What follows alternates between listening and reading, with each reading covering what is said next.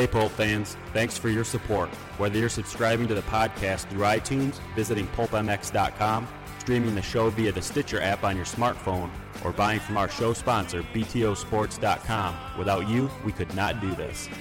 You can still type M A T T H E S upon checkout at BTOsports.com if your order is $100 or more for a discount.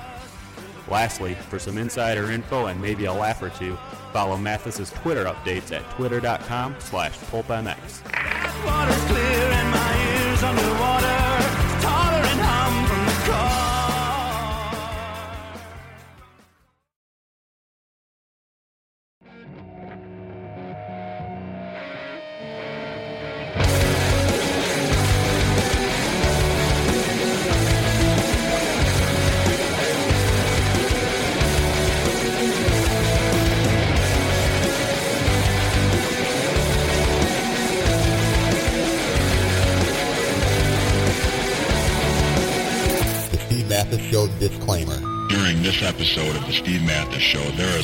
Chanceability. you will either learn something A lot of people don't know. you left thinking or make you say to yourself, Dude, that's so funny. The bottom line is, this podcast serves as archival Documentation. of this interview.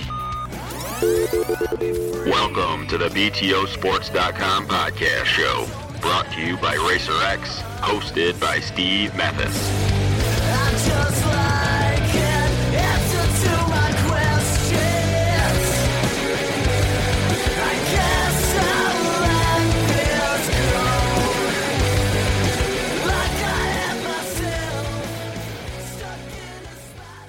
Welcome to the BTOsports.com Racer X podcast show. This would be the Salt Lake City Supercross wrap up. And as usual, I'm Steve Matthes. I'm running the boards, controlling their things. And with me as my guests are uh, David Pingree Yeah. and Jason Weigandt. Man, I hope you folks uh, enjoyed last week's show. It was truly, it was probably our best work. Yeah, yeah, I thought so too. weekend show. I Yeah. hope you guys got to listen to that. Yeah. Uh, yeah, I, I thought about maybe we could So just funny. we could do one where we just talked about our Easter holiday, but then yeah, didn't quite work out. Uh, Salt Lake City came and went, and uh, first we had five, and then we had four, and now we have three. How Huh, Weigandt? No, I say uh, now we have one.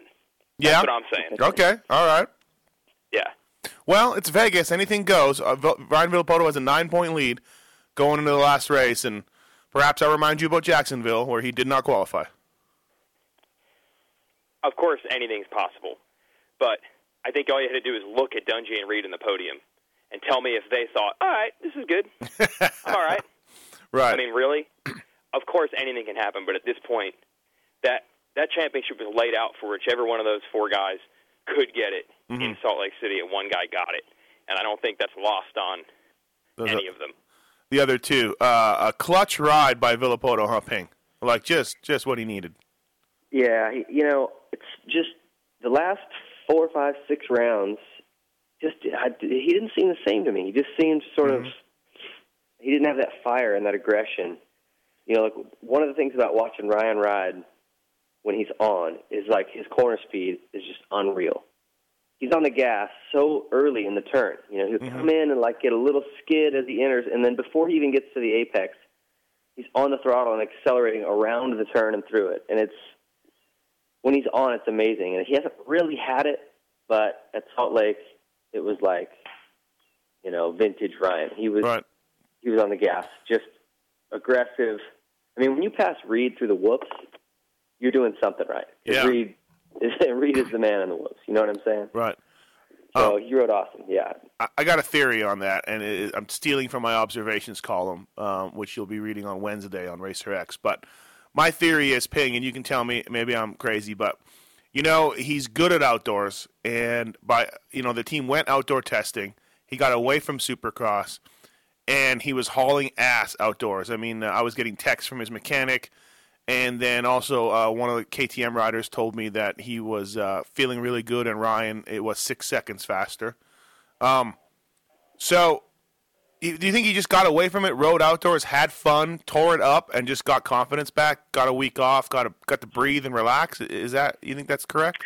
I, I think that's a possibility. You know, we, we talked about this last time. Is if you were in this hunt, would you would you stay Right. with Supercross or Right. would you go out to you know what would you want to do?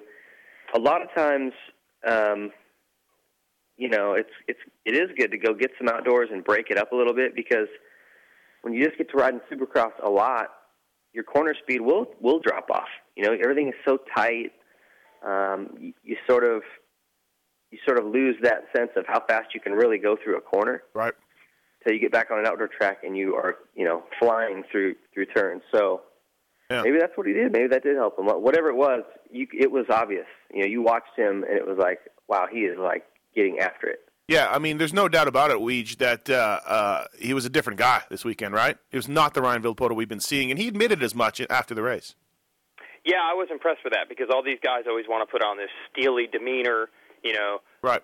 They're never worried about pressure. That never happens. You guys don't know what's going on. I'm the Terminator. yeah, I feel nothing. Yeah, yeah, Even to the point where you could have a guy, you know, as we've said before, he could be walking around with a cast on his leg, and he would tell you that he's fine.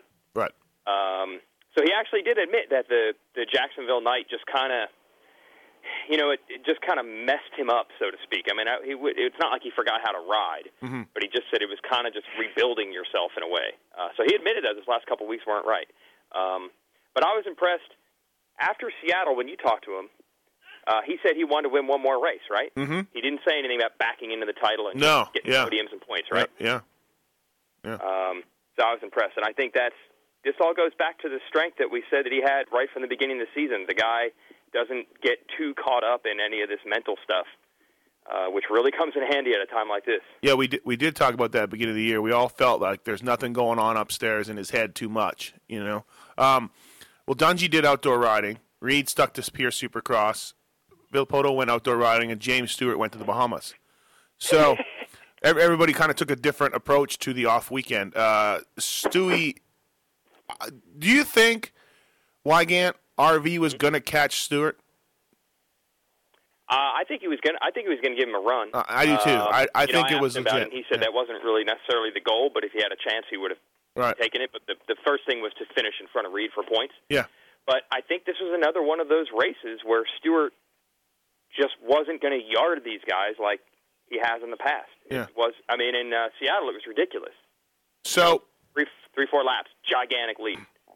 So Ping, so Ping, enough about you again.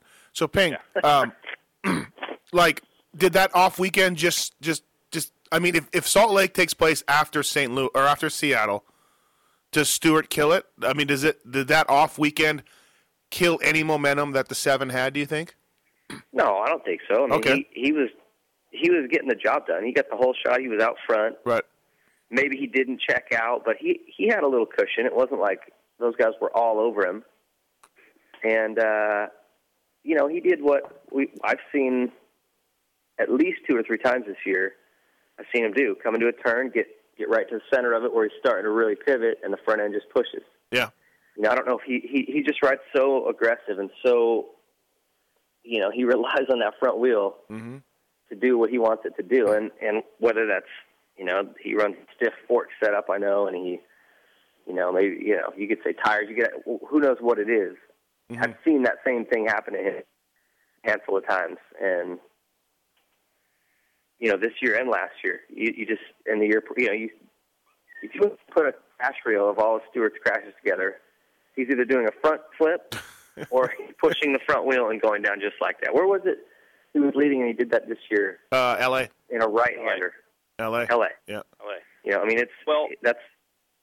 I think he just rides on the front end really those crashes. forward and aggressive, and when the front end doesn't stick, Phoenix it doesn't too. leave him any room to, to catch himself. Phoenix two in the heat. What was that again? How impressive was it that he had the two crashes that he had all year in one section? Separated by about three seconds. In 40 feet, he covered both the pigs' crashes. But it is. That's exactly. He's crashed two different ways a bunch of times this year, and he managed to do them both Right. yeah, at 40 feet. How's that possible? The second one was weird because, you know, someone was like, "Oh, yeah, he just tried to get up and just uh, go the same." I don't think he tried to blitz. I mean, he he was going medium speed. You know, I, the second one was weird. I don't know because he wasn't going in a different place than anybody else. It, it looked to me because there was a lapper right there, and Uh-huh. it looked to me like he was trying to race him to be ahead of him in that next turn. Yeah. so that he didn't have to, you know, switch up or, Deal or be him, held right. up by him. Right. And he, you know, he wheel tapped one, and then when he sat down and went to jump again, it just bucked him. And Yeah. Well, uh, he got lucky on that because when he flipped, and he just got his head under, you know. Yeah, that's true. He's done. A, he's done a couple times. He's done a couple of those where he just like straight over the board. Um. Uh. So. So. Weege. There, there's no way. That, so. I mean, they're barring. I don't know. Stewart's not going to win this title. I mean, it's uh, it's got a. He's not mathematically out of it, but he's out of it. Um. So this is a is this is a complete disaster for him, right? It's pretty bad, man. Because pretty here's- bad. here's- I, I mean, Oh, it was one thing a few years ago. He was the young guy in the class, and he was going against a well-established Carmichael, and you know, didn't miss any races. Was healthy enough to get to all the races all year, and, and didn't come up with the AMA title. Mm-hmm. That's one thing. But at this point, um, as many, many doubts as there, as there may about Stewart going into the season, I really don't think that a lot of people would have thought at the beginning of the year, hey, Stewart's going to make every race. Mm-hmm. Not going to crash. Not going to break his race. He's not going to crash out of the series, but he's not going to win the title. I, as many people were doubting him, I think that's a bit of a surprising scenario. His standards and most standards around him don't allow for this. Mm-hmm. It's bad. Yeah. Bad. Um, and uh, we had Reed on the Pulp MX show last night, um, presented by BTO Sports. And uh, Reed was saying, I mean, I basically laid it out there. I'm like, hey, you know, it's not looking good for the title, but you know, you've had a successful year. This has been a good year, and he agreed. He said, yeah, you know what? I've changed my mindset a little bit. I want to win, but uh, with everything that's been going on, I, I'm, I'm I feel like I've had a good year. It's been successful, and and and I, and I think that's true. Reed's Reed's had a good year. Stewart's gonna finish, you know, almost right behind him, and Stewart's had a crappy year. So it's just funny how the standards are. Uh, would you guys agree? You Yeah, a I couple think I think Stewart's Dungey, too. crashed himself out of this title. I mean, he's always had that uh, propensity to the yard sale, but it's cost him big this year. And and that, like he said after the interview, that or after the race, that that second one was the championship going bye bye. Yeah. And if you you know you, you could do this with any one of those guys, um, you know potentially even Canary. Like only this hadn't happened, I could have won. Yeah. You could say that we could make a case for each one of them. You know. Yeah. Yeah. If only Reed ah, time to prepare and he come in a little better, he could have won. If only Stewart hadn't, you know, had Daytona or Yeah. five other big crashes, you know. Right. If RV hadn't done, you know, didn't have Orlando, he'd be checked out. You know, Dungey's DNF Orlando. or whatever Jacksonville. Sorry. Dude, you're you're reaching back to when you raced. Um, I'm Hey. just thinking some sweaty stadium. well, that, Uh, that does cover it. You're a good one on that. Uh, what were you going to say, Weege? About Reed's? I didn't think- Oh, uh, well, you had alluded to that a couple weeks ago, where you said Yeah. if Dungey wins the title by winning one race, it looks kind of lame, and if Yeah. Reed wins it by winning one race, it looks, you know, heroic. It is strange. I know that people probably hear this and just think it's because we're biased and we hate one guy and like the other. But Yeah. I don't know. It's like the standards are different. At the beginning of the season, when Reed got a single podium, everyone was like, "Good for him." Yeah. Good to Um, see. Yeah. Stewart was expected. I think Stewart's just still expected to win a whole bunch of races and dominate, and, and anything short of that, it just doesn't seem right. And it's not. I don't think it's just bias from our end. I think he expects that himself. You know, I don't think he would be. If, let's say Reed loses the title by six points. Uh huh. Uh, if Stewart was in the exact same scenario, I don't think he would say, "Yeah, I think that's a successful year." Right. Like Reed. Um, any doubt in your mind, Weege, that RV wins this thing, uh, wins the title next weekend? I mean, do you see any reason at all that he gets a fifth and and, and Reed wins? Not really. Okay. I mean, sure, I mean, we happen. 1992, LA Coliseum. Let's not. Yeah, let's- but I don't think that's. And and I will say this: in '92, no one figured Bradshaw was going to lock up because he did just what RV did in the next to last race. Hmm. He came through. He passed the dudes he needed to pass. I mean, he passed Stanton and left him at the next to last race. Uh, Right. Just kind of like RV did here. I mean, he worked his way through and won it and put his stamp on it. So I know there didn't seem to be any cracks in Bradshaw heading into the finale back then either. right. Um, but I don't think that's Villopoto's uh, style. I mean, he's performed under pressure as recently as three days ago. Right. Um, I think he'll be okay. If if the guy's wheel breaks or something like that, I mean, come on, how could we possibly predict that? Yeah, no, of course. And what about you, Ping? I mean, you're you're you're Yeah. full steam ahead I, here. I Yep. think if you if you're betting against Ryan in Vegas, No, I, I don't even mean the you, odds. you don't have a no, I don't. you don't care about your money. I don't. No, I don't mean. Uh, I'm not saying the odds aren't in his favor. We all, but let's say let's say it's ninety. Is it any less than ninety nine percent sure that he's gonna? I mean, uh, is there anything to you to just be like, well, well, I don't know. Reed's good on hard pack. It wouldn't shock me if Reed goes out and wins Okay. the race. Yep. And then So Ron- how many times has Right. Ryan finished out of the top five this year? Yeah, he, he- only when he's not qualified. No, wait, no, he got a seventh in Toronto, but he got taken out. San Diego, what was he in San Diego?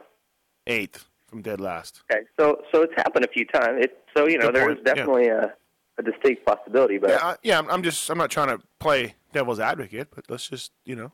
well, it could happen. It, it definitely. It's a little bit of a bummer for people who already bought tickets to Vegas, though, because it would have been cool to see it. You know, have Mm-hmm. a a little more significance. Right. Yeah, going into Make those guys really have to perform. Like uh, the West Lites class will be good. You know, that's going to be a good race. Yeah, yeah, we'll we'll uh, we'll cover that in here in a little bit. Um, and I, I don't want to I don't want to harp on this, but I'm gonna harp on it. Dungey wasn't fast enough again. Thank you. I feel this race, this Salt Lake City race, summed up the whole season. So do all so do I. I was thinking the 20 laps. same. I was thinking the same thing, Weege. Yeah. Let's, let's go through it. Break it down. Yeah, every everything that was the strengths and weaknesses of all four guys happened in those 20 laps. Reed has been gritty and tough and crafty all season, but I don't. But he hasn't doesn't quite have the burst. I feel like say of Villopoto and Stewart, and he ends up just couldn't quite make it happen with Villopoto. He just couldn't quite get around Kennard a couple of times, and you know it was taking seconds when a 22-year-old Chad Reed may have been able to blow by those guys. So awesome effort, gritty ride, used his smarts, but just came up a tiny bit short in the race and maybe in the series. And Dungey, solid, consistent, podiums, but didn't quite have the speed in the race and probably for the whole series. And Stewart had it in his hands, had the lead, had the speed, washed out and went over the bars and the whoops like in the series and in the race. And Villopoto ignored all that junk just doesn't worry about anything except going as fast as he possibly can, and maybe we'll win the series and maybe wins the race. It's amazing how that race was so similar to the whole year. Really, Yeah, yeah, yeah. No, you're exactly right. I was thinking to say, Did you put that in your Redux column? yeah. And I had to make sure I got that written before we did this podcast because otherwise you'll take credit for all my ideas. Damn it. Damn it. You almost you almost had a thing where- Stewart rap song right there. Had the lead, had the speed, had the need for an EMT. Something. I don't know. Auto tune to it. It's really tough, Good. you know. Yeah, we could we could we could figure that out, Pig, if you want to Anyway. lay it, if you want to lay it down. Well, we It'd just amazing. sending me these little raps on YouTube that I can't get out of my head all day. It'd be amazing. It's kind of hard, you know. On the Kinda tra- hard, it's kind of tough, you know. Whatever. That's no, it's uh, on the track. On the Ah. on the track. What was off the track.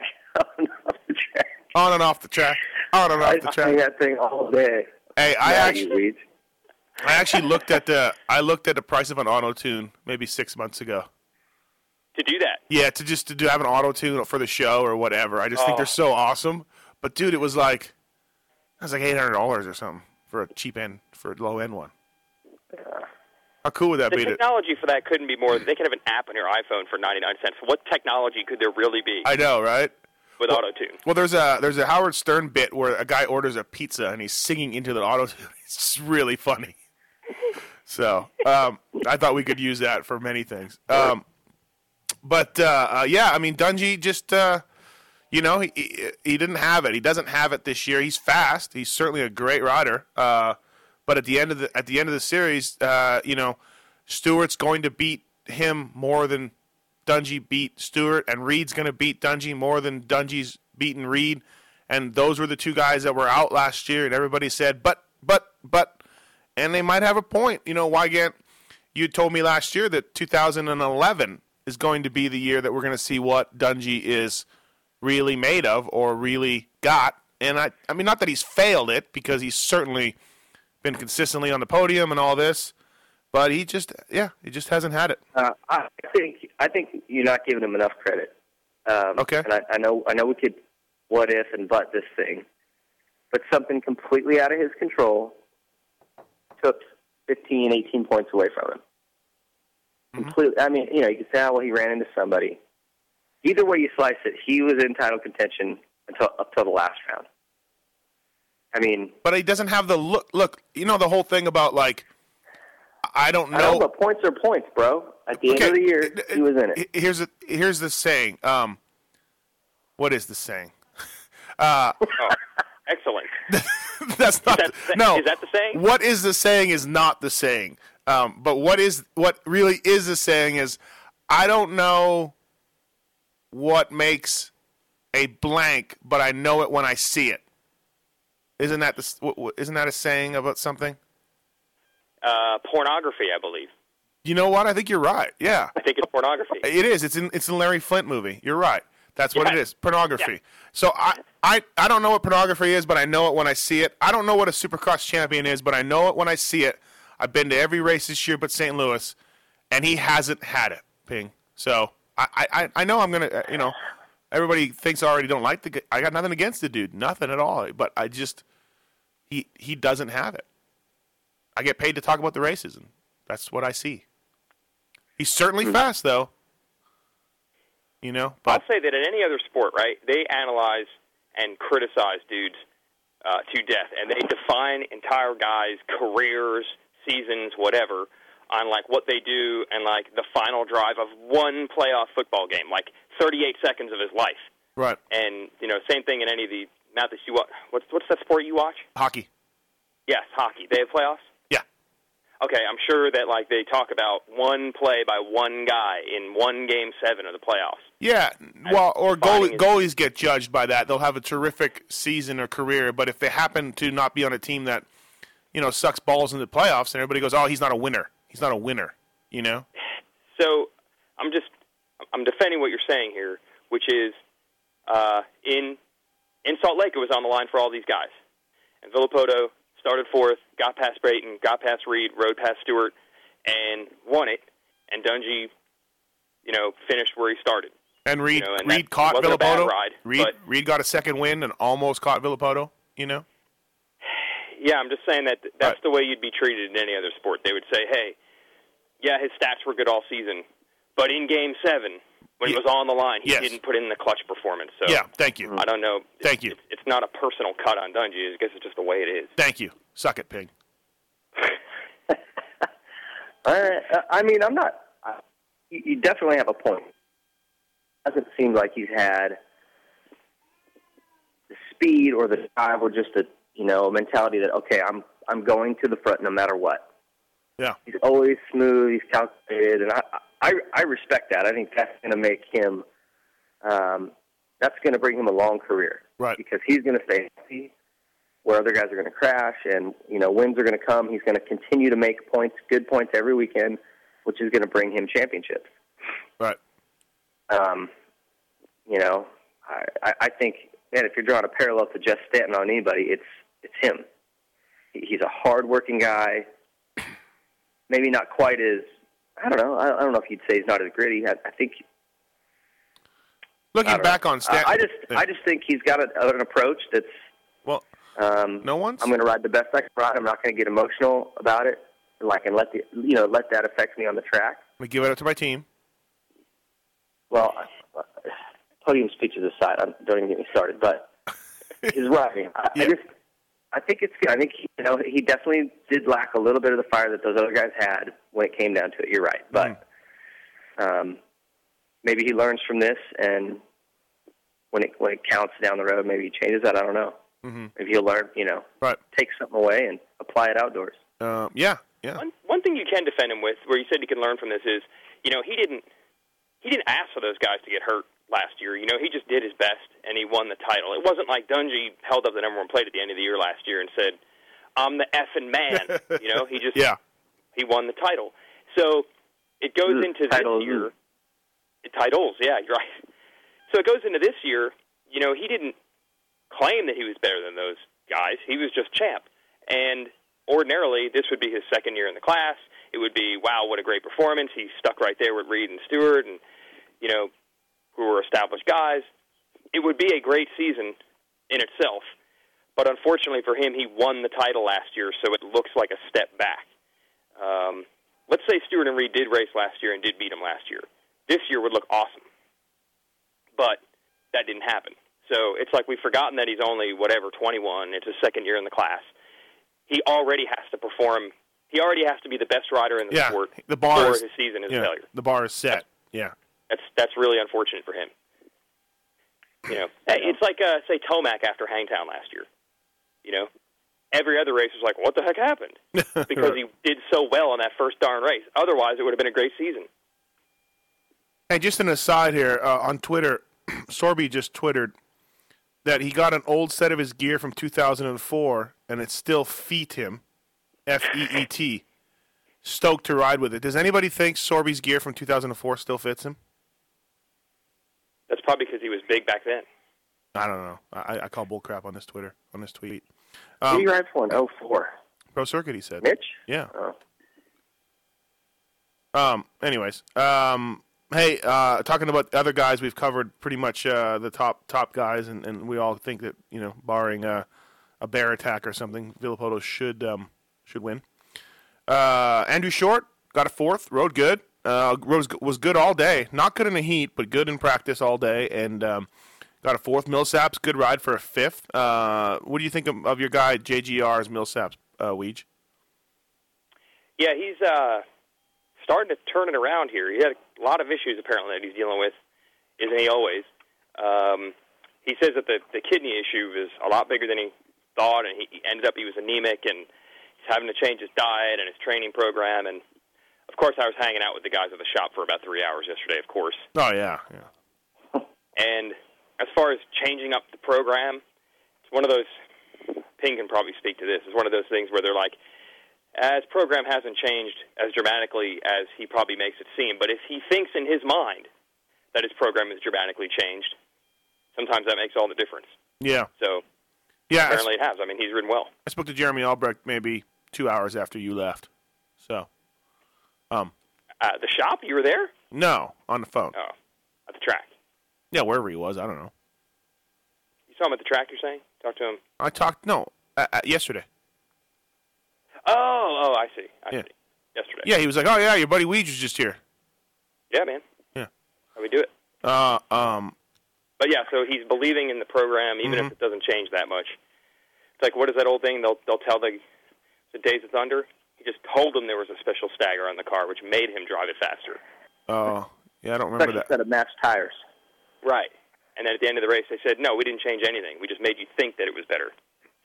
Yeah, so at this point, the JGR guys are like, "Whatever, dude, whatever helps you, right?" Well, Ping, but that's You not know, a, you, that's anything exclusive to anything in That's racing can do, always right? be. You guys, you guys know anything in racing can be traced back to Days of Thunder. You can use that as an example for everything. yeah. Yeah. Yeah, But Ping, that's a, that's not just Millsaps. That's you know, can riders feel the two pound difference with titanium bolts in their bike? Maybe not. But if they feel like they have the best bike, I mean, No, isn't it's it all definitely part of the something mix. it. This sport's very mental, so all that witchcraft comes into play. Uh, what do you think of Weimer's uh, comeback? Um, uh, Ping seventh place. He got two guys on the last lap, I believe. Yeah, I thought it was pretty good. You know, first Yeah. race back. Right. He beat a lot of guys who've been racing all year. You know, Mhm. who um, he probably you know you think, wow, that's good. Yeah, he beat Nick Wey, for example. He beat uh, Justin Yeah. Brayton. Um, Close. you know, Close. guys who yep. have been solid. So, yeah, I think good. I, that's kind of where I expected he would be inside the top ten, behind that lead pack. Right, right. Good. I think it's a good idea what he's doing, like you mentioned a couple weeks ago. You know, getting a couple races under his belt now, so that when he comes outdoor time, Yeah. He's not completely starting over. Well, like Weed said too. Well, well, if he if he came back right at Hangtown, it would be like, oh, I'm just just getting back into it, guys. You know. Yeah. And you're like, all right, good, yeah, got it. Uh, what do you think, Weege? Uh, Weimer? Yeah. Yeah, yeah, I think it was good. I, I don't know if we have any idea where he's supposed to be, so how, it's really hard to judge, right? Right. Um, but I think it was actually pretty close. Even say Windham, um, there were a bunch of guys battling right around there. Hahn and Weimer and Windham were all pretty close. So that's that's pretty good. I mean, Windham obviously is no slouch, No. um, and he's been riding all year, where Weimer hasn't. So no, I think it was all right. Yeah, I, I think Windham was waiting for the weather to turn so he could do a repeat of last year, huh? Yeah, yeah. It, uh, it, it, it, it he looked like he rode kind of by himself for the most part. Windham did. Wasn't yeah, certainly wasn't in the hunt like he was uh, in Seattle. No. And I guess that's always the Windham. Well, where, as Ping said earlier in the year, he's an opportunist for sure. yeah, exactly. Did you? Uh, what did you think? We each, with your arena cross guys, Tyler Bowers and Cole Sealer. Were you were you very excited to see them in there? Yes, that LCQ was awesome. It was an, practically an arena cross main event. What about the two guys fighting in the LCQ? Yeah, that was that was the most exciting moment of the night. That Fans was were going nuts for that. Awesome, Ping. I don't think they showed it on TV. Um, I uh, looked for it.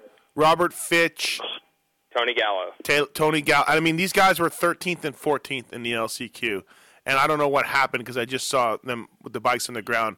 But full swings, full swings at each other like Tyson Holyfield. Uh, it was awesome. Light, lights LCQ? No, 450s. Oh. Wait, was it 450s, Weege? Uh, yeah, yeah, it was 450. Yeah, yeah, right on the. I mean, punches thrown on the track. How au- that hardly ever happens. Yeah. You're like not you know headed back up the tunnel on yeah, the track. on the track, swinging like just haymakers. Occasionally there'll be good fights like that. Like uh, there was one at L.A. with Brandis and Rusty Holland. I think you remember yeah, that one? Yeah, I, I wasn't Like there, but uh, 90, yeah. 98 or 99, 97. No, it was before my time. They were kicking each other. Brandis kicked him in the head. I think Rusty Holland took him out. Brandis stepped on top of his bike and took a full like NFL punter kick at his head. It was awesome. Yeah. I wonder what happened. I wonder if what Gallagher did to them, if he did anything at all. I know he was running over there, and they kind of stopped before he got there. But yeah, I wonder if I wonder if they got fined or anything. Oh, I'm sure they got something. You know, just they get mad when you do that. they get mad when you when you fight on the track. uh, uh, hey, and with that, let's uh, let's take our commercial break here to uh, promote our sponsors, so everybody can uh, buy everything from uh, BTOsports.com, uh, and we'll be right back. Hey guys, thanks for listening to the BTOsports.com RacerX podcast show. It's that time. Time for a commercial. Thanks for listening to the BTOsports.com podcast show. Please don't forget that BTO is the world leader in aftermarket motocross parts for the bike or body. You'll find deals like a Shoei VFXW helmet for $309.99, 45% off, or Smith Piston goggles for $32.99, 65% off. Your order can be shipped anywhere in the USA for free, or if you're not in the USA, we ship worldwide. Check it out at BTOsports.com. Racing since 1970, O'Neill is the original American MX company supplying fine apparel, protection, and accessories for over four decades. O'Neill is proud to support top racers worldwide, including the Moto Concepts Yamaha racing team in the U.S. Supercross and Outdoor National Series. In 2010, O'Neill worked with top racing professionals, including Grant Langston, Tim Ferry, and Ricky Dietrich, in developing its all new 2011 line. O'Neill's hardware line is the toughest money can buy and has been critically acclaimed for durability, fit, form, and function by Motocross Action Magazine. Hardware pants and jerseys are designed to function while putting you ahead of the pack in fast forward fashion. When it's time to gear up, check out O'Neill.com or an authorized O'Neill dealer near you. And we're back. Uh, uh, lights class. Ping, you, you called it, sort of. You, you said Tomac was your guy weeks ago, and he just, it's coming down to Vegas. It's two points. Whoever beats whomever, if they tie, Tomac gets it. Uh, Tomac looks like good. The, the, the roll is, is on for Eli Tomac, huh? Yeah, he's you know he's kind of been under the under the radar, and I think that's good for him. And you know, when from the first couple rounds, everyone counting, you know, he's going to have a, a rookie season. You know, not really right. be in the hunt, and he just picked it up and picked it up, and then it was like, you know, however many podiums in a row, now a couple wins. It's like he's he's building, and boy, if, if you're going to lay money down as in Vegas, Yeah, You think this you'd is have to you'd have to go with Eli just because of the momentum he's got now. Yeah. I, I definitely that doesn't take not taking anything away from Broc. I'm not saying he can't, but it's just he's going to have to really step up to stop Eli right now. right? What do you think, Weege? Uh, is this Tomac's thing to lose? Yeah, this is one of those weird things uh, where he's not in the points lead, but it feels like he is, right? Like when Tickle getting third, kind of like he did at the race in Seattle. Like getting third was okay, but you got that feeling after the race, like man, I'm sure he wanted more than that. Uh-huh. So I had that feeling again after this, but then you're like, oh wait, he actually is in the points lead. It just doesn't uh, doesn't seem that way. I mean, Yeah. uh, you know, Roczen, Roczen coming in hasn't raced Supercross in a couple of months, isn't a factor in the title, and made it happen and finished second and took two absolutely massive points away from him right there. So, yeah, if it's a question of momentum, or even forget about momentum, in the last two races, Tomac has outridden Tickle. He's just Yeah. ridden faster than He's him. caught him. So, Or well, no, he caught him and passed him in Seattle, and then in in uh, in Salt Lake he pulled away from him. Right. So, I mean, I don't know if that's momentum or just riding better or whatever, but Right. um, it's, it's on Tomac's side for sure. So, And, and the one thing you've got to consider too is Vegas is such a a different animal from any other of the year. Yeah. Uh, it's it's super super hard pack and slick. It's dry. Your your throat on lap three, your throat's just your mouth's totally dry. You feel like you're out in the Sahara running a marathon. And Tickles, he excels when it's softer, Mhm. ruddy, sticky, tacky. right. I don't think that's really his kind of terrain. You know, where Eli isn't going to have a problem with it at all. Uh-huh. So I think play a factor. And and I said I said the last podcast we did, Seely and Roczen were gonna were gonna play a play a role in points, and hmm they almost both did in Salt Lake because Seely at one point was all up on Tickle. Well, um, yeah, absolutely. And well, you know, in Vegas, if they come out, you know, the heat race is now your main event. If they come out and go, you know, Hanny wins, Roczen gets second, Seely gets third, which could happen. Let's face it. Uh, then Tickle gets Tomac gets fourth, and Tickle gets fifth. Then Tickle wins. It's only one point gap between those two spots. So certainly between Hanny, Roczen, and um, Seely, some weird stuff could happen. No doubt. I mean, those guys, those three guys are uh, are also in the mix. So, I mean, I don't think it's as clear as going. Well, you know, we just favorite theory of, well, you're going to get first and this guy's going to get second. That's not Oh. I love that. Yeah, I you love love that, theory. Um, I don't think you can say that. Um, you know, with those other three guys. So, It's actually would have to go back to fifth and sixth because that's when you start getting the one point difference. If anywhere there's- between there's a two first point- and fifth, if Tomac finishes one position in front of Tickle, you know, if he wins That's the race, what- that's Tickle what I said. Second, Didn't wins I say by that? point. If they tie, he has two wins and Tickle has one, so he still wins the title. So yeah, that's what I said, or I meant. yeah, Um, something like that. I don't even know. That that I- may you know, let's be honest though. I mean, Tickle does it the points lead. All it t- Tickle gets a whole shot, and Tomac starts tenth. That could be the whole season right there. So it's definitely not a guarantee for Yeah. Tomac. That's for sure. Yeah, no, no, no, no, no doubt about it. it. Feels that way, but you're right. It's still going to be a weird animal. Let's uh, One little mistake. I mean, there's no room for error for either one. let's talk about Hanny. Uh, let me channel my inner Kenny Watson from last night. you ready? How'd that go? You don't know what he's been through, man. He knows he's made a mistake. He knows he threw it away. He doesn't need anybody talking about it. Who, you know, he's the one who has to feel the worst about it. He doesn't need anybody reminding him about it, about throwing it away. He knows what he did. Thank you. Thank you. Uh, incredibly uh, a dumb move, but I guess Ping, if you if you live by the sword, you die by it. I feel like Hanny's kind of ridden like that all year, and he tried to do it, and, and it didn't work, right? No, that that just summed it up exactly right there. Because he's he's gotten away with that a lot this year. He was gonna pass Eli on the first half a lap, like that was it. He, he just in his head was like, I've got to get him right now, and it's worked a lot this year. He's done that to a lot of people. Just you know, come in hot, made them stand up, and he goes under them. It it failed on him in L.A. when he smashed into Cole and fell over, but he was able to come back to I think fourth or fifth. Fifth, yeah. And if he could have done that again last Saturday night, he'd still be, you know, kind of in the points. Mm-hmm. But it was like, you know, he came in deep. Eli didn't shut off, and you know, hit him right in the clutch cover and knocked himself over. So the the whole boot getting stuck under the bike, you know, it's like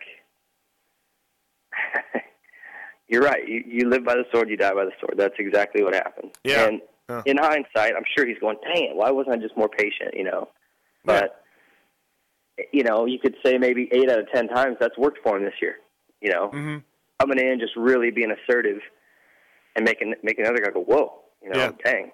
Interesting that after the race, uh, Tomac said, "I knew he was going to do it," and because Hanny attempted to do it in the previous corners too, and Tomac said he was sort of ready for it, um, just from you know probably the Anaheim battle they had, where basically Hanny came in super hot, almost scared Tomac, where he stood it up and, like you said, took off. Um, But uh, uh, uh, just not needed. You know, talking to Mitch after the race, he was very. Whoa! What was that? Oh. Huh. Is that that bear that got a hold of Villopoto? Oh my god! I think it was. The championship's over. Ping you there. Yeah. Oh, well, okay. Um, you know when you talk to Mitch afterwards and he doesn't really want to say what he really thinks? I got that sense from Mitch after the race.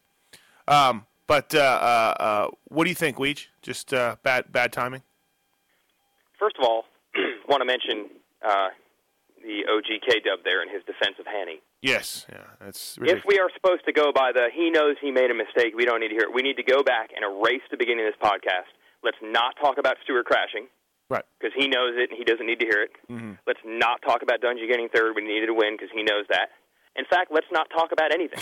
let's not discuss anything. Well, let's just say that Everybody knows awesome. everything. Let's just say nice things. Well, last night, last I night hate we, that theory. That's Ah. it is what it is. Well, We're not allowed to discuss it. it's the number one defense of, of people who love Hanny, and there's a lot of guys who, Exactly. who love him.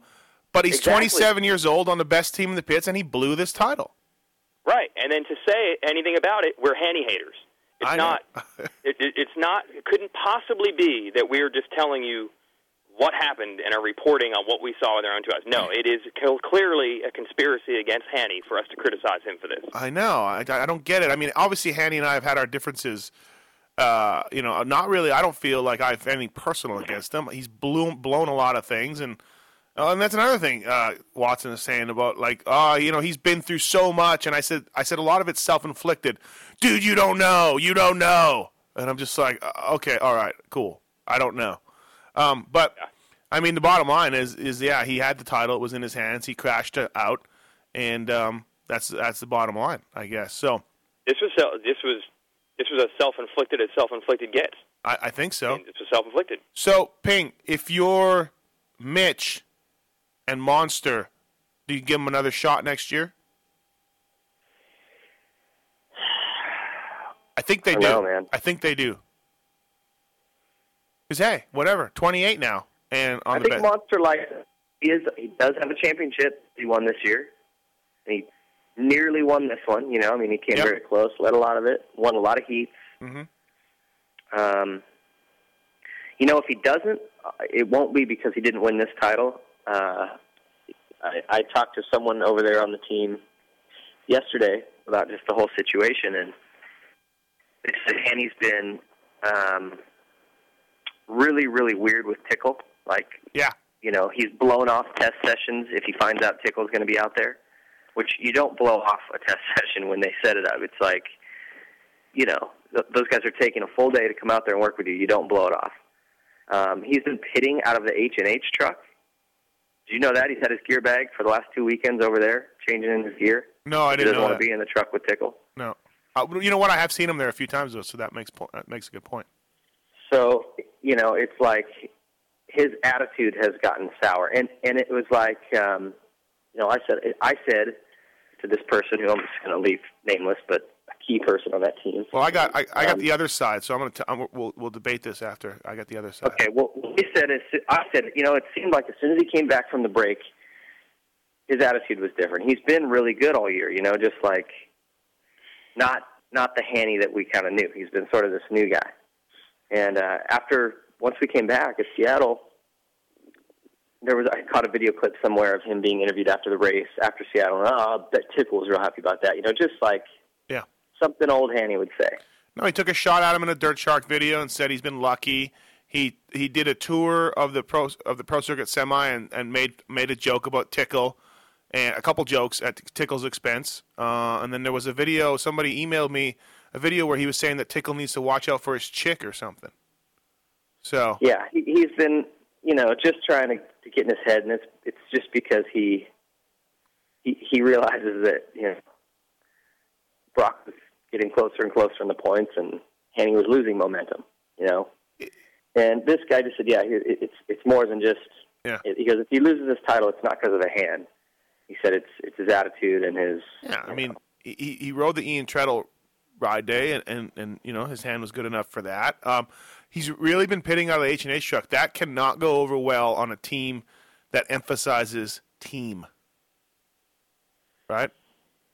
No, and and you know, I, I guess at, the first at uh, Seattle, they went. They they said no. You know, get over here. You're not. That's that's not how we do it. But then in Salt Lake, Mitch led him. You know, Hansen went and talked to him again, and Mitch said, "All right, fine." You know, if that I think he was just trying to, you know, keep him as calm as he could, or whatever. You know, get him in the right mindset. It Yeah. didn't really help. Anyway, Well, I heard from different people that uh, Haney's out at the Supercross track, and Mitch calls him in and says, "Hey, you got to go to Glen Helen." And he's like, "What do you mean? I don't ride outdoors. We don't. Tickle's riding outdoors. You got to go out to Glen Helen and go ride." And he loaded up, drove out to Glen Helen, and Tickle was there, and then they didn't even ride together. Tickle loaded up right when Haney got there, and they left. So, uh, the the pro Haney people are saying that, you know, Mitch wants Tickle to win this, and he's sabotaging Haney. Not sabotaging. that's, a little not not sabotaging. That's too harsh. But do you know what I mean? Hey, don't ride Supercross because Tickle's not riding Supercross. Tickle's riding that's outdoors. dumb. That's dumb. Mitch is Mitch. One thing you can say about him, he, he's you know, a hard ass. He's a lot of things, but he's very, very fair with people on the team. Mm-hmm. Very fair. He, you know, he, it would be a great story if Haney won. Be a great story for him. Right. He turned that guy's life around. You know. He did. Right. So he'd be, he'd be happy for either one, you know. But Haney's probably the downside of his career more so than Broc. Mm-hmm. I think if anything, Mitch would have would would be uh, leaning towards wanting Haney to win it. What do you think, Weigandt, of all this? Yeah, okay. How is Hanny even in the situation of having a race team and a bike to race? It's because of Mitch. So why all of a sudden? It reminds me of that scene in Reservoir Dogs where the guy's trying to claim he got double crossed, and you're saying, okay, so you're saying that a man that went to prison and did time for my dad and wouldn't admit the truth, and he was willing to go to prison for that, would all of a sudden turn his back now? Mm-hmm. Like, Yeah. Well, Hanny was down in the dumps, had nothing going on. Mitch hooks him up. Now he would turn his back on him. Like that doesn't make any sense at all. You know, a good friend of Haney once told me he can't help but be in the drama all the time. He loves it and he thrives in it, and it sounds like he's creating some of his own. Maybe I don't know. Uh, I think he goes back. I mean, I don't know. He's fast, so why Yeah, if you're the team, I, unless they really end up having personal issues with him. Yeah, I guess like you said, Ping. If uh, I Mitch, Mitch doesn't play the whole you know one guy bigger than the team thing. So No, he, If they're Mitch mad over really that, gets sure. the team concept. So right, if if he comes back, I wonder if they'd put him on a 450.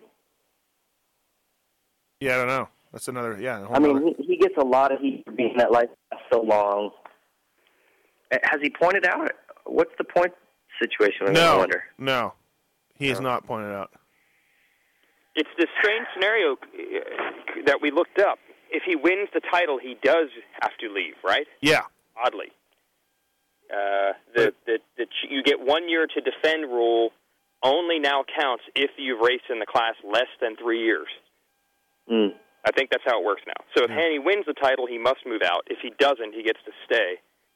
Um, I mean, if you're pro circuit, he's fast, he's good. I mean, there's no reason he couldn't say win the title next year. So why not give him a shot? Unless they have major personal issues by the time this is all done, I'd say they could bring him back. Why not? Yeah, yeah, i i exactly right. Um, you know what's funny is they didn't show it on TV, but in effect, Han- Seely had the whole shot ping in the second turn, and Hanny came in and rode him out to the outside, which he didn't need to do, and Tomac slipped inside and took the lead. So, in effect, Hansen you know, a little bit jacked himself because Seely, I thought, Weege, do you agree? I thought Seely was coming out of there with the lead. Yeah, and I thought Seely was not only coming out there with the lead, but the win because he was riding so well, Yes. and he crushed it in his heat race. He Right. crushed it in Seattle. Once he had that start, I'm like, oh, that's it. He's this guy's Right. on a roll. But so I could see why Hanny might want to, you know, jack that momentum up, and it worked. But did not ride as well after that moment. No, no, he did not. But then, unfortunately, that allowed Tomac to sneak by. Yeah, yeah, So, it did. I I'm guess- not going to take umbrage with Hanny for that, though. I understand. I mean, Right, right. Seely has proven if he gets out front on the first lap, it's done. Hey, talking about uh, talking about Tomac, uh, I've interviewed him twice this year and after Hangtown last year, and you know what? I like that kid. He seems like a good dude. Absolutely. Tomac? Yeah. Yeah. Yeah. Yeah, I think that is. He's got some personality. He's funny. Dude. Cracks a little joke here and there. I think that is one of the coolest families in the sport. If if uh, if you don't know, you know, Yeah. John and Kathy that well, just the coolest people. So down to earth, you know. Yeah. Um, I, I, you just can't help but pull for them and, and be fans. So. Right. And talk about having, just having, you know, you know, so much of being successful in this sport when you're young is having putting the right people in place around you. You know, Mm-hmm. um, something I never had at all, and took me a long time to figure out was, well, no, someone to train you right, someone to show you what to eat. You know, how, when to train, how to train. H- how can you have a better person than John Tomac? You know what that guy did on a mountain bike. He was a machine. He was, you know, one of the gnarliest gnarliest athletes ever in that sport. So he's your dad. Like, Right. okay, And I don't know him Um, at, at all, Ping, but he's he's not a uh, he's not a typical mini dad like some of them that we know. no, no, no, no, no. Super, super mellow. I I made a joke about it in one of my uh, columns because I was sitting there when he got his first win in a, a booth with him. Yeah, I think you talked about this on, a, on one of these shows, by the way, too. But yeah, go ahead. Well, that was his first podium. Yeah. And he was super calm, and Kathy went running down, but he was just kind of, John was kind of smiling, but just sat there the whole time and then got up said, Well, I better head down to the podium. and like walked down. It's just funny, but I was there for his first win, and it was the same thing. He just sat there. He'd do lap times. He's just doing lap times the whole time. Big grin when it's over. So I, I'm just a big fan of that whole family. So bigger than Canard, or where's I don't know Canard's family that well. I, I love Trey, but Yeah. I, I don't know his mom all that well. She seems great, but So where does he? I just I know the Tomac, so does Eli rank ahead of Trey Canard? In your, I don't know. Maybe maybe we have a battle or something. Uh, That's a shootout. Hey, uh, uh, uh, Weege, it was good to see Ryan Morais win the heat. It was cool. Uh, I was really looking forward to seeing him do something in the main, but I don't know, something happened and uh, didn't work out. But uh, uh, Mo, I think, officially pointed out this past weekend. Did he really? Yep.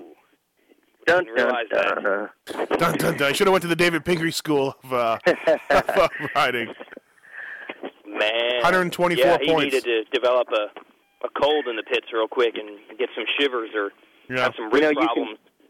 You can come up lame on like the fifth lap of that main event if you're not in contention for the win. I'm just telling you. Well, yeah, yeah, it pushed him with 124 points. So I think was it wasn't 120 the the cutoff or something? Weege, I don't know. These rules are Yeah, I think it's 120, and it depends on how many races. right. I have a story about that. With I was talking to Buddy Antunez when we were doing a rain cross a couple weeks ago, and Oh, he here said we in go. '92 they were coming down to San Jose, and Mike Hooker from Pro Circuit said, "Hey, Budman, uh, you're like 10 points away from pointing out. Do you want to just let these last two rounds slide? I mean, McGrath's going to win the title. The team's cool. You'll still finish second in points." And he said, "No, man, I, I want to beat McGrath in one of these races, and I'm going to kill it outdoors, and I'm going to get an awesome ride on a 250 next year." And they're like, "Okay." uh, and he got second in San Jose, rode good, rode all right in Vegas, but crashed, and then had a terrible summer. And then next thing you know, he was, you know, out of a pickup truck. Budman, the privateer. yeah, Exactly, exactly, the, So that's how this can work sometimes. exactly the scenario a young David Pingree saw himself in. Yeah, so go ahead and make fun of me. yeah, exactly. I'll be over here with my Benz and my 70 grand. Um, I'll be under this factory awning eating turkey sandwiches and all the free Gatorade I can drink while you're uh, out there trying to scrounge up a knife to spread your peanut butter and jelly. exactly. Um, another another another graduate of the David Pingree School of uh, of non scoring points was at Brock Sellers also developing flu at mysterious times. Ooh, that that might have been Epstein Barr. He got. Oh, was that Epstein Barr? Okay. Uh, might have been. Might have been. Um, um, but uh, hey, uh, Kyle Cunningham rode well uh, and didn't crash. no, didn't crash. Good for Kyle Cunningham. I'll still throw him in. I mean, going into Vegas, that he's another name that could potentially, you know, mix things up on points. There's a lot of fast guys there. Who's jackhammering in the background? Not me. I feel like there's a lot of there's a lot of noise going on in the background of these things. Yeah. Um, uh, Cunningham didn't Cunningham get a fifth on a 450 two years ago? He was awesome in Vegas for sure. Remember, he actually Millsap's pants were falling down, and he right. passed Millsap's. Maybe that was He last good year. there. Then it was last year, I guess. Last year, yeah, Yeah. he was on Valli. Yeah, he was riding awesome. So uh, that that could be something. Uh, Martin Davalos eighth, Baker ninth, um, Bruce Rutherford fifteenth, straight from the astronaut school to the main event. Uh, Astronaut find school. new work I thought, he, I thought he had a law firm. no, he's an astronaut. Bruce Rutherford, Bruce P. Rutherford, the third astronaut. third. Oh, astronaut. Okay. Um, but I uh, thought he hosted the the nightly action news. could do all those things. You're right. Rutherford. With a name like that, what can't you do? yeah, yeah, that's a good point. That's a, that's an excellent point. Um, so really, the, the the battle comes to Tomac and Tickle, and uh, let's let's do a quick roundtable here. Um, what happens in Vegas, Ping? Tell us what happens and who wins the title. Who wins? Where does who wins? Who gets second? Where does Tomac and Tickle finish? I'll tell you what mine is. I'll get you guys started because you guys both are stumped. Um, Cole Seely wins. Eli Tomac gets second, and Tickle gets third. They tie in points. Tomac wins. Yeah, I'll go with that. I don't. I don't know if I. That's only if Seely gets a whole shot. I mean, that guy. It's funny. He's when he gets the whole shot, he wins, and if he doesn't, he can't finish on the podium Really? all year. I His only two that. podiums have been his wins. Really? Oh, I need to go, go look. Yeah. Yeah. Wow. Yeah. So Well, I mean, it's maybe a weird. It's a weird role he's on. perhaps the corporate meetings at Facebook and Apple are dragging him down during the week. I mean, I'm just saying.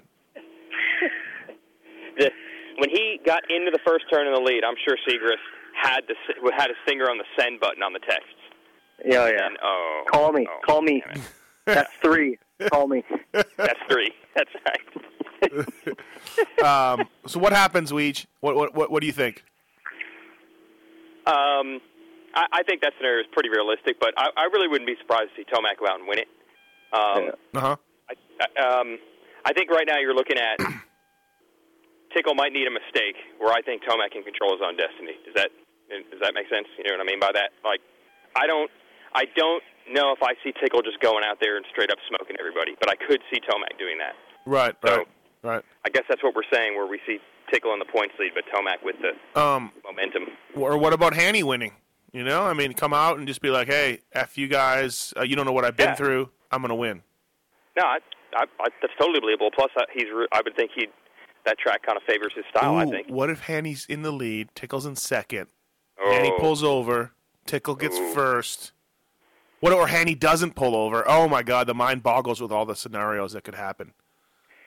Right? You know, uh, I think I think Mitch and the pro circuit team tries to avoid that. I think they know they took some heat for the the Mike Brown scenario way back in '05, where they were accused of sabotaging Brown's bike, and how the Alessis claim that Mitch tried to get in his head at Glen Helen, even though Alessi was down by 20 points going into the finale anyway. Uh, anyway, uh, at last year going into Pala, there are all these scenarios of, well, who could get in between Canard and Pourcel? There's no way these teammates are going to beat. Well, lo and behold, Yeah. Wilson and Rattray were gone. They weren't pulling over for anybody. Yeah. So I don't think, I don't, I, I don't think they want to play it that way. Right. Okay. I think It's those got to really, it's got to really be a, a situation like that where Hanny's leading, Broc's second, like a clear second. Eli's clearly back in third. That's clearly how it's going to finish. You know, Mhm. not Eli all over Tomac. Hanny lets them both go by. It's like Eli all over Tomac. if, if Eli was like in is, third, all the way it's written. all over Tickle. Sorry. Yeah. You know what I'm saying? And Yeah, yeah, yeah. A chance Eli would get tickle or something. I think they'd just let it go. But if it was staggered just like that, right? Uh, it wouldn't shock me at all to see a pit board come out and go, you know, let Broc by. the, for the second time. Oh, good one. Um, Whoa. Uh, uh, what about so after the and we all agree that Barcia's got the East, right? I mean, he's 20, 20 up. He, he he he should he should have no problem with that. Possibility that Mitch gets shut out of the Supercross for the first time in a while. Um, uh, so the shootout after that, how many how many guys you guys think like all the title contenders you think they line up? I don't think so. I think they beg out. I think they you know, I think if you win the title you're in it, but if you if you're a tickle and you lose it, or if you're Wilson, you're just like, you know what, I'm out. I don't want to do ten laps. There's nothing on the line. Uh, do you see that happening, Ping? It's only 10 laps? It's ten laps. Hmm. Um, no, I think they do it. Do you think everybody does it just like normal? Yeah, I mean, I know it seems like that in theory, but Yeah. you know, your team is there. you still have to represent your sponsors and your team, and Uh-huh. uh, there's still a lot of money and prestige on the line. If those guys think they've got any chance of winning or podium, uh, they're going to line up. What do you think, Weege? I don't see him. Yeah, begging out. I don't see him begging out. I could see the guys maybe not riding as hard as they maybe would have in years past, but Mm-hmm. um, it was an interesting scenario. I was talking to uh, the pro circuit guys, and the purse money is paid in the two main events for the series. There is no uh, purse money for the. Or sorry, the purse money is paid in the shootout, but the teams are paying their bonuses in the main events. And now we all know that the purse money is dwarfed by the manufacturer's bonus. So the real money is on the line in the main events. Right. You know, Well, isn't there? I, I don't know what it is this year. Isn't there usually like a, a big bonus to win it or a truck? It's there been in the past. problem. There isn't a truck on the line. If a truck was on the line, this conversation would be totally different because you got a thirty, Hmm. forty thousand dollar truck to win. But now you've got nothing more than what the purse pays, which is what Hold on. grand? Hold on. You're saying I think it's like two, not even yeah, two grand, maybe you're saying there's hundred bucks. there's no purse for the main events? No bonuses from the manufacturers. No. no. Oh. No. You pay Weege, you're saying there's no purse for the main events? that, that's what I've heard. No, that's no, no, no. That can't be true. Uh, okay, no, you're right. You're right. Perhaps there is a purse for both, but only bonuses. So you're basically looking at yeah, because like winning it- the main event pays your two grand purse and your say thirty thousand dollar bonus. Right. Where winning the shootout only pays the two grand purse. So either way you slice it, there's a massive difference yeah, the the in money. The, the agents have been hitting the main events, not the shootout. Yeah, the agent- the shootout has the big dangling carrot. The agents have been hitting up the managers to see like, hey, do we get bon you know manufacturers bonuses for this East West thing? And yeah, they were told no. And it's just no, right. Um, because I can't Which see like you, you you can't expect the manufacturers to, you know, when they set their budgets. I don't know. You're going to throw another whole other race on top of what they're already doing. yeah. I don't, I don't, you can see how that's realistic. Yeah, no, I, absolutely, I agree. I, uh, there's got to be purse though. Like, like there, you know, if you're Bruce Rutherford, you know, there only there's only nine, only nine go to the shootout. You know, nine out of each main event go to the shootout. No, you're right. I, I So- misspoke there. The difference is that there's only the person one. Yeah. They each have a purse, but one only has purse. So, so throw in the the heartbreak. I mean, how much motivation are you going to have either way? If you're champ, you want to party. Yeah. Pressure's off. If you lost, you're heartbroken. I mean, I just Yeah, that's what I'm. Well, that's what I'm saying. How I don't think there's a full gate. I think there's some dudes that just like, you know what? I tweaked the knee. I'm out. really. I don't know. Maybe not. You guys both think I'm crazy, so maybe I am. Yeah. Mm. Mm. Well, well I, I, it's in the past. Historically, most guys race it, but historically, there's been either a big check or a truck or a trailer. You know, there's always something. Right. I think we give away, give away a weekend warrior to like. There's always something good at that race. Yeah. Yeah. The economy sucked that bad. We can't get a truck or a trailer. A night out with J Law, whatever. Something. Yeah, something. Um, wow. What? Free tickets to Kenny Watson's after party. exactly. Uh, hey, uh, we did you see? Did you see Blose take out Alessi? no. I didn't no, see it. I wish I had known that happened because I Yeah. I called Blose on Sunday just to ask him about his race, and he didn't call me back till like last night, and I was pressed under deadline. I was like, oh, I'll just call him back today. So now I wish I had talked to him before this. Yeah, I didn't know well, that happened. his team manager didn't see it either, so nobody saw Oh. it. But I was wondering, yeah, if you if you got a if you got a glimpse of it. Okay, so the team manager has only one rider racing now. He said he watched Chad Reed every lap. really? That's what he said last night on the show. Oh well, then again, I had to go over to the pits to do uh, a radio interview on the Speed Freak show, and they were doing it in the Hart Huntington pits, Yeah, and they were interviewing Watson while 450 practice was going on. right, right. yeah, and, and Watson says that Speed Freaks made him an offer to do his own show. And he- Oh. and he's seriously considering it. So you have to up the ante. I, I guess I don't know. I, you know, you just never know with that guy. Um, yeah. Good luck, Kenny. Um. Anyways, uh, what else caught your eye, uh, Weege? Anything else? Anything? Um, one more thing I was just going to say about uh, uh, Tomac Yep. was uh, I feel like he was ready. He was entirely ready for that from Hansen, um, which I really give credit. I mean, it's like he wasn't ready for it a couple races or a couple months ago right. when when Hanny did it to him. I, I feel like they knew going in. Okay, I got the lead. Hansen's right behind me, and here we go. I know he's going to run it in on me in every corner, and I'm going to be ready for it. Mhm. And as a rookie, I know it seems easy to just know Hanny's going to do that, but to actually execute it and, and handle it, and think about it. really yeah. impressive. Yeah. Well, the the the pass I watched the pass, the attempted pass by Hanny. He had, I think, very little chance of pulling that off. Right. I mean, he came in not even at the clutch cover like what Ping was saying. He came in at the rear wheel almost. yeah. But I think I think Tomac leaned in. Like Tomac even said, Yeah. you know, I knew it was coming. I leaned in on him a little bit. It wasn't.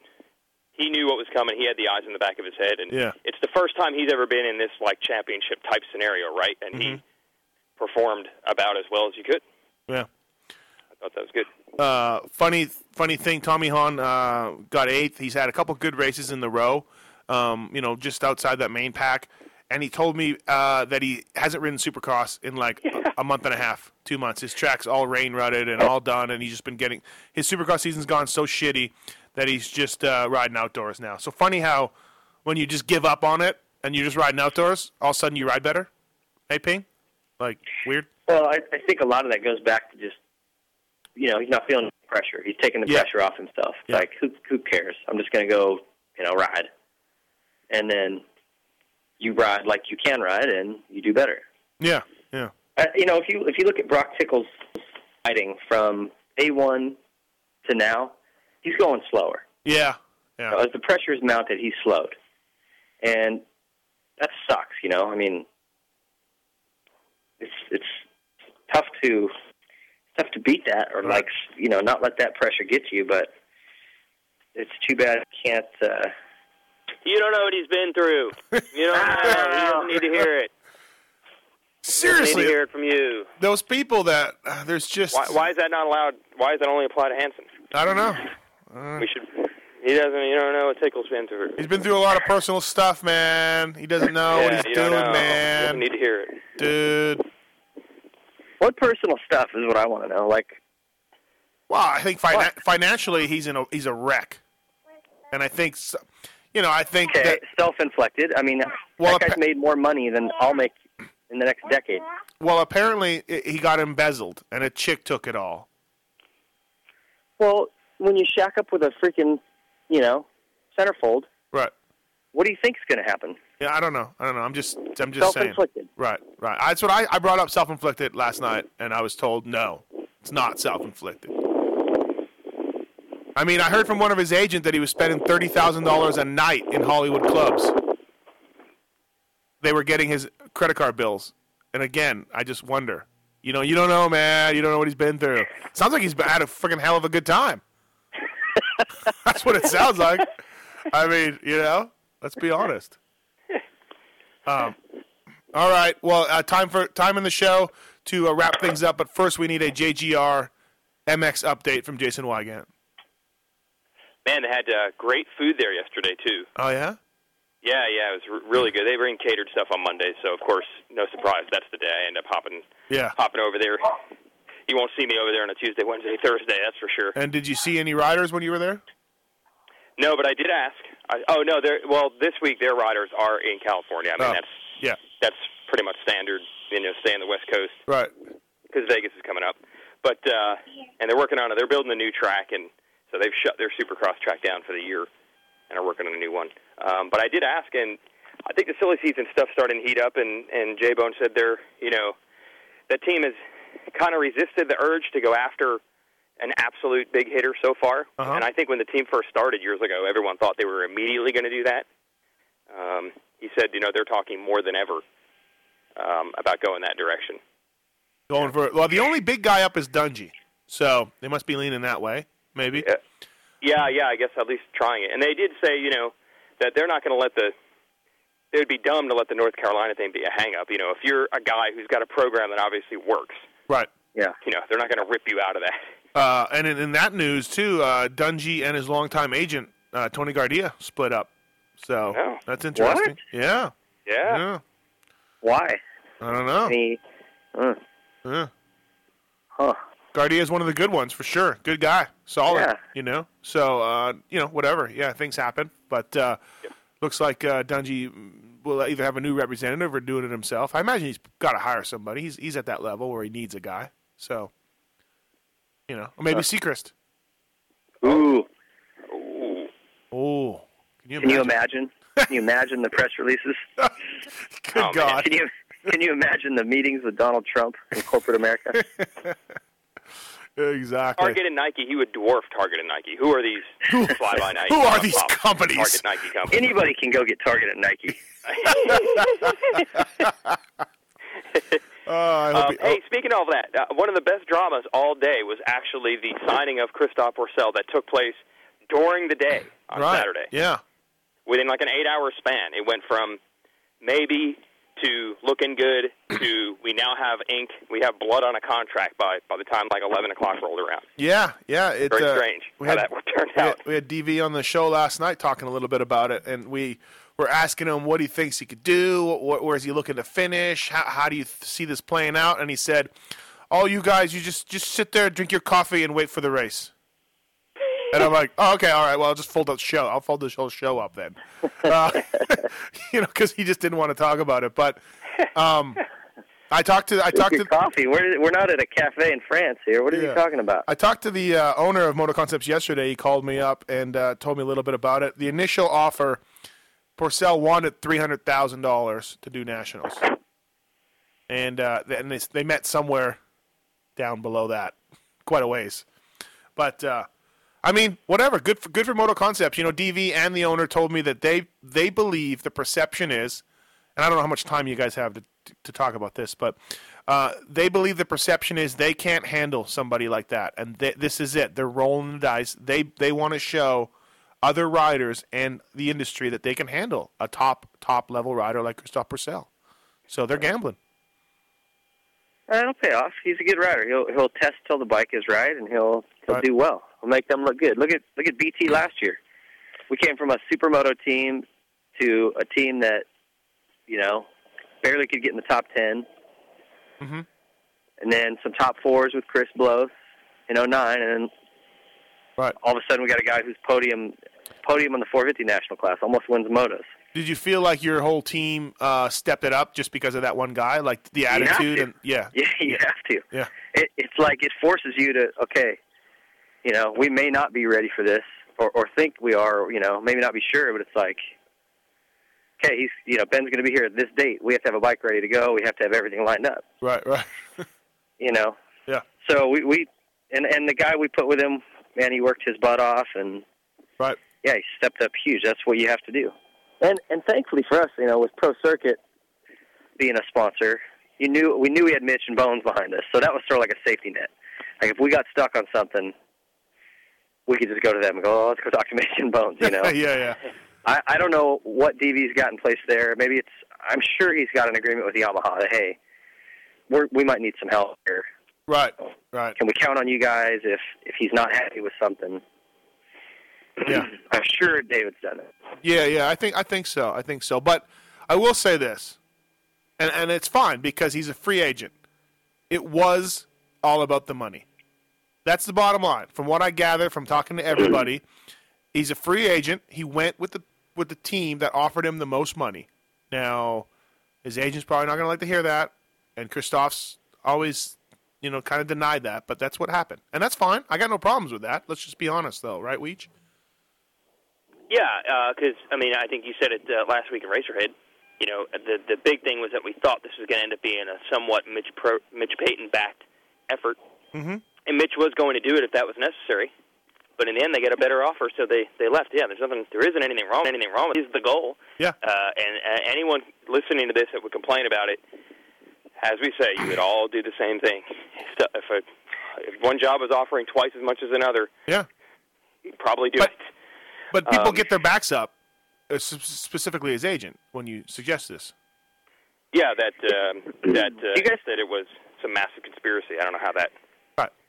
Do you guys think that it's? Um, I, I I tend to look at it a couple of ways. Either I look at it like you know he's that confident in his skills that he can get it done on any bike, doesn't matter. You know what I'm saying? Or I look at it, man, that's just kind of greedy. Like, why wouldn't you go with the best team and you know try to earn bone? You know, put yourself in the best position to you know win wherever that happens to be, what- for however much money that happens to be. Well, in talking to uh, to Valli about the deal, you know, he rode the Geico bike and then he rode the Valli bike. He rode the Valli bike for like three hours. He rode the Geico bike for like eight, and he really liked the Yamaha. You know, it's kind of a black or white bike, and uh, and you either like it or you don't. And he really liked the Valli Yamaha. So then he was set on the Yamaha. so doing the deal with Moto Concepts was was fine because he liked the Yamaha. So, um, but uh, uh, the only thing I don't like a little bit is if you're Tommy Hahn or Chisholm, you're like, wait a minute, this dude doesn't got to wear our gear, our helmets, you know, our stuff. Wait a minute, huh? What? Little bit of that, but whatever. I mean, different rules for different people, I guess. Jimmy Johnson of the Dallas Cowboys used to say, like, you know, there's rules for Emmitt Smith, and then there's rules for a third stringer. So, Yeah. you know, um, the way it is. Yeah. That stuff goes on. Even Mitch, Mitch, who is the hardest-headed guy when it comes to that, he's buckled a few times. Yeah. Ricky and Pashon both had their own gear deals. Right. Yeah. Exactly. And uh, you know, I talked to Mitch about it, and he gave me a pretty political answer. I spoke to somebody close to him, and said, you know, I think Mitch just gave me a real political answer. I think he's really pissed about this. And uh, and they said he's not pissed with Christophe. He's not pissed with Christophe or at Christophe. He's pissed at someone else. So take that for what it's worth. But Super agent. yeah, I don't know. I don't know. It, it is. It does seem weird. I mean, Mitch paid him when he was laying in a hospital bed. You know, almost not able to walk, and I think Mitch feels like a little bit of loyalty needed to be there. But hey, whatever. It's business. Wait, wait, wait. I don't, I don't, I don't see that. Mitch doesn't have a. Mitch doesn't even have a 450 t- team. I know, is, but if Mitch had a team, right. like an established pro circuit 450 team, and offered him a whole bunch of money, and then he went to somebody else, I could see how someone like Mitch would be like, "Hey, where's the loyalty?" Right. But in reality, it was like Mitch was just, "Hey, dude, I'm going to try to help you any way I can. I can't do that much, but I'll try to give Right. you anything I can." But parts. It's really boils down to parts. I'll give you parts. That, yeah, exactly. right. So I mean, it's not like Mitch offered him the world. He was like, "Hey, dude, I got your back if you need it." But I, but if a better offer comes along, I mean, could Right. you really? Wasn't offering him everything on earth. Yeah. but if you're saying that that they came down quite a bit from 300, which 300 is like almost laughable for just nationals. Yeah. Um, you know, how low could Geico's offer have been? I, You know, oh, I- Geico, I know what you know, Geico's you're- offer You know, was. you're on a bike right there that I know what Geico's offer was. hey, Mitch is helping. I guess you want to hear it. I guess. You know that that bike. Hold on. You're just going to that keep talking. bike. You're just going to keep talking. You don't even want to hear it. That bike won races last year with Medi, right? I mean, that bike's competitive. it. Oh, it ran know. out of, it actually ran out of gas as it was winning race. Okay, well, it's capable if it can maintain enough fuel. if fuel if fuel is in the bike, it's proven it can win. Anyway, go ahead with your. I can't believe Geico made him- chomping at the bit. Well, I'm just saying. I know what the offer was. The offer was uh, basically bonuses only, uh, 25 grand to win, uh, top four, five bonuses all the way down, and uh, you know if he got if he finished top five all the time, he'd make probably about 100 grand, um, 150 grand in uh, in bonuses, and then of course he kept his gear deal and his helmet deal. So that was that. And he gets Moto to keep his gear and helmet deal at bonus uh, well. at Moto Concepts. Yeah, yeah. Yep. He gets at the Moto Concepts deal. Apparently, he has access to the the same Yamaha bonus program that um, you know Stewart and, and other guys would have, which was more than the Geico bonus too. Yes, it was, and then also too, Moto Concepts is paying him a bonus. Moto Concepts itself is paying him a bonuses. So it's probably significant, and that's Yeah. you can't argue that. Yeah, yeah, and the Valli team was 65 to win, as opposed to 25. Yeah, it was 65. So, um, yeah, they were going to all insure, you know, and everything else. You know how that works. So, um, Um, One other thing to think about with him in this situation is this guy's already seen the other side of it. I mean, he was already out of racing essentially in a hospital in a wheelchair. Maybe that just changes your senses of risk versus reward and the idea of going racing for free. I think he's already proven it. He's not going to do it. I don't know if it's because of that injury in the past, but I wouldn't be surprised if that is why he's not going to ride for bonuses only. Right. Yeah, more know, power to him. He's a free agent. So, in other sports, uh, we say, uh, you know, good luck on getting that huge free agent contract, and and guys do it, and we just life goes on. So, um, he did the Um, same thing. And to bring that full circle for the, the Troy Lee team there, does, Chad Reed was testing with that team, and there was a chance Chad Reed was going to ride for that team, and there's a chance Chad Reed could win the title this year. Ping, is there any way Reed was testing with that team if they hadn't established themselves with Townley last summer? uh, you'd have to think no, right? I mean, right, right.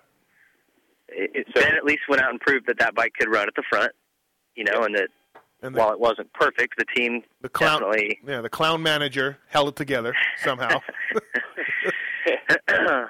I, I, I, one thing I like about Christophe going to Moto Concepts, I love to see satellite teams like that making themselves, you know, becoming big players. I, I think it's yeah. I think it's good. It's good for the sport. You know, you, it's going to elevate the level of that team, the level that they operate at. They're going to see probably some weird things out of Christophe too, but like also how a guy like that, what his expectations are, how you know what I mean. Right.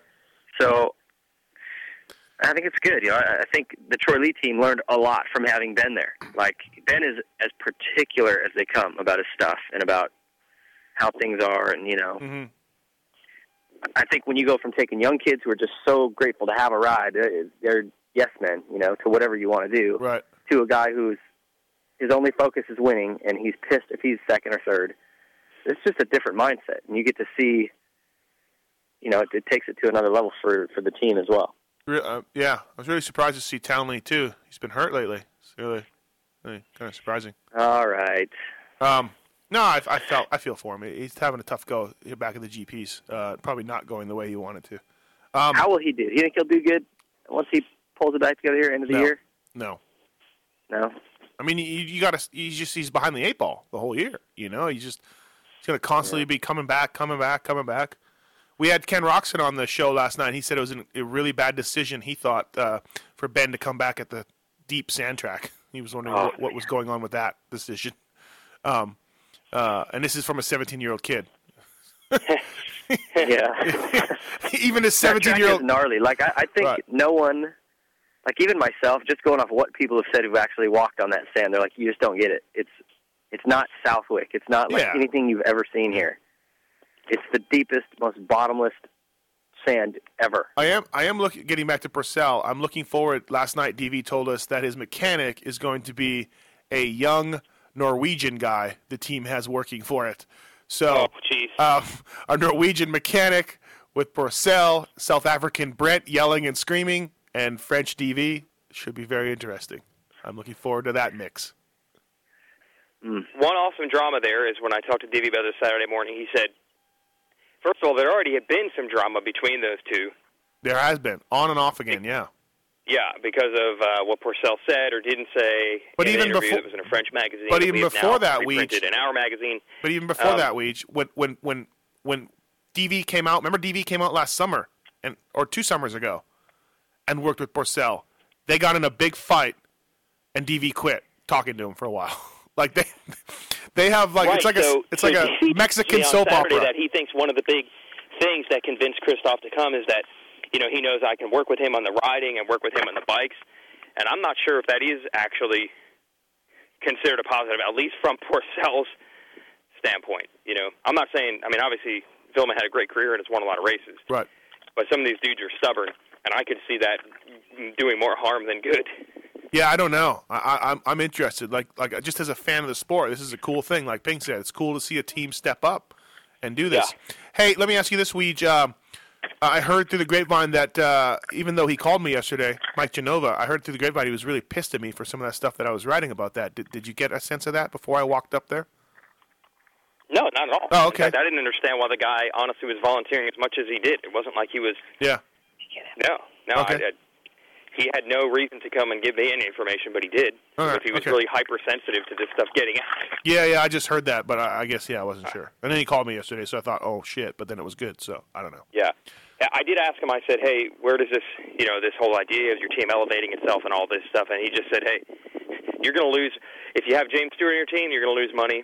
If you have top ten guys in your team, you're going to lose money. Yeah. So might as well go for it." So Well, as long as we're coming up with good sayings, what, what's the saying? The best way to make a million dollars on a race team is to start with two million. Yeah, I think so. Yeah, I yeah. think so. I think the Because it all elevates. You know, you, you can get more money from all the sponsors, but then that just goes to the rider anyway. Right. You know, so it all ends up about the same. So So, hey, where does he finish this summer? And we're, we'll do a Nationals uh, preview show, but where does he finish this summer, Weigandt? Oh, it's so hard to say because I think one thing that doesn't even get brought up in any of this is some of these health issues are still not proven to be resolved. Now they might be resolved now. I hear they are, They were supposed yeah. to be resolved last year. Good point. Yep. They were not resolved last year. Right. Um, clearly, psychomotos were an issue. So, without knowing where he's at with that, I mean that's going to make a major impact. Right. I don't think we're Hard seeing. I don't think we're seeing Reader Stewart outdoors. By the way, FYI. Really? Yeah, I don't think so. No chance of Really? that. I don't think so. So Hunch or what you're hearing? no, that's what I'm hearing. Yeah. Really? Reed says he'll know by Thursday, this Thursday, Yeah. on whether he's doing the outdoors because he wants to announce it at the press conference one way or another. Yep. In Vegas. So, and I I don't, I don't think it's working out with Stewie. His uh, his Twitter the other day was was not indicative of see see you outdoors. So, uh, yeah. All right, guys. Uh, anything else? Uh, anything else we got going on? Or is that it? Or are we wrapping up? I'm good. That's pretty much it. I just and I really literally just mean that I am actually good. Okay. All right. Yep.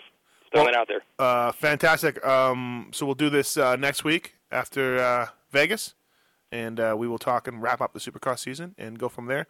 This has been the BTOsports.com Racer X podcast show. Thanks everybody for listening. Thank you, Ping.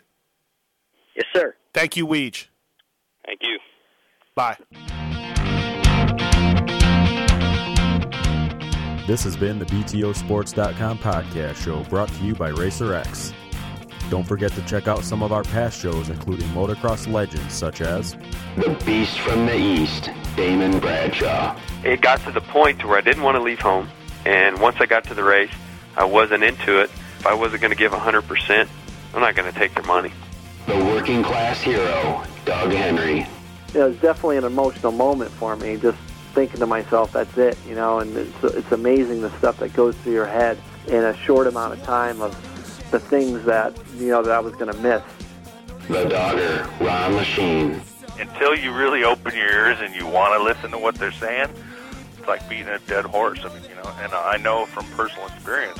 Did anybody ever sit me down? Of course they did. Everybody did. Pro Circuits, Mitch Payton. There's two ways to make the money. One is you can sign for money, or two, you can earn the money. I'm a high believer in earning the money. I think they ride better when they earn the money. Seven time Jeremy McGrath.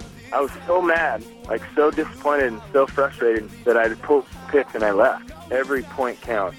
I could kick myself to this day for not just riding around in tents. It's been no problem. My my ego got in the way, you know. The O Show, Johnny O'Mara. Stuff that you could, you'd sit there if you didn't even want to ride it, you just wanted to just look at it all day. I mean, I got a chance to test all that. I like that era I was in, I really do.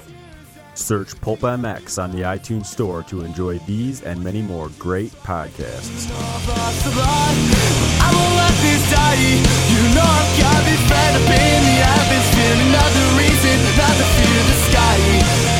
Not tonight.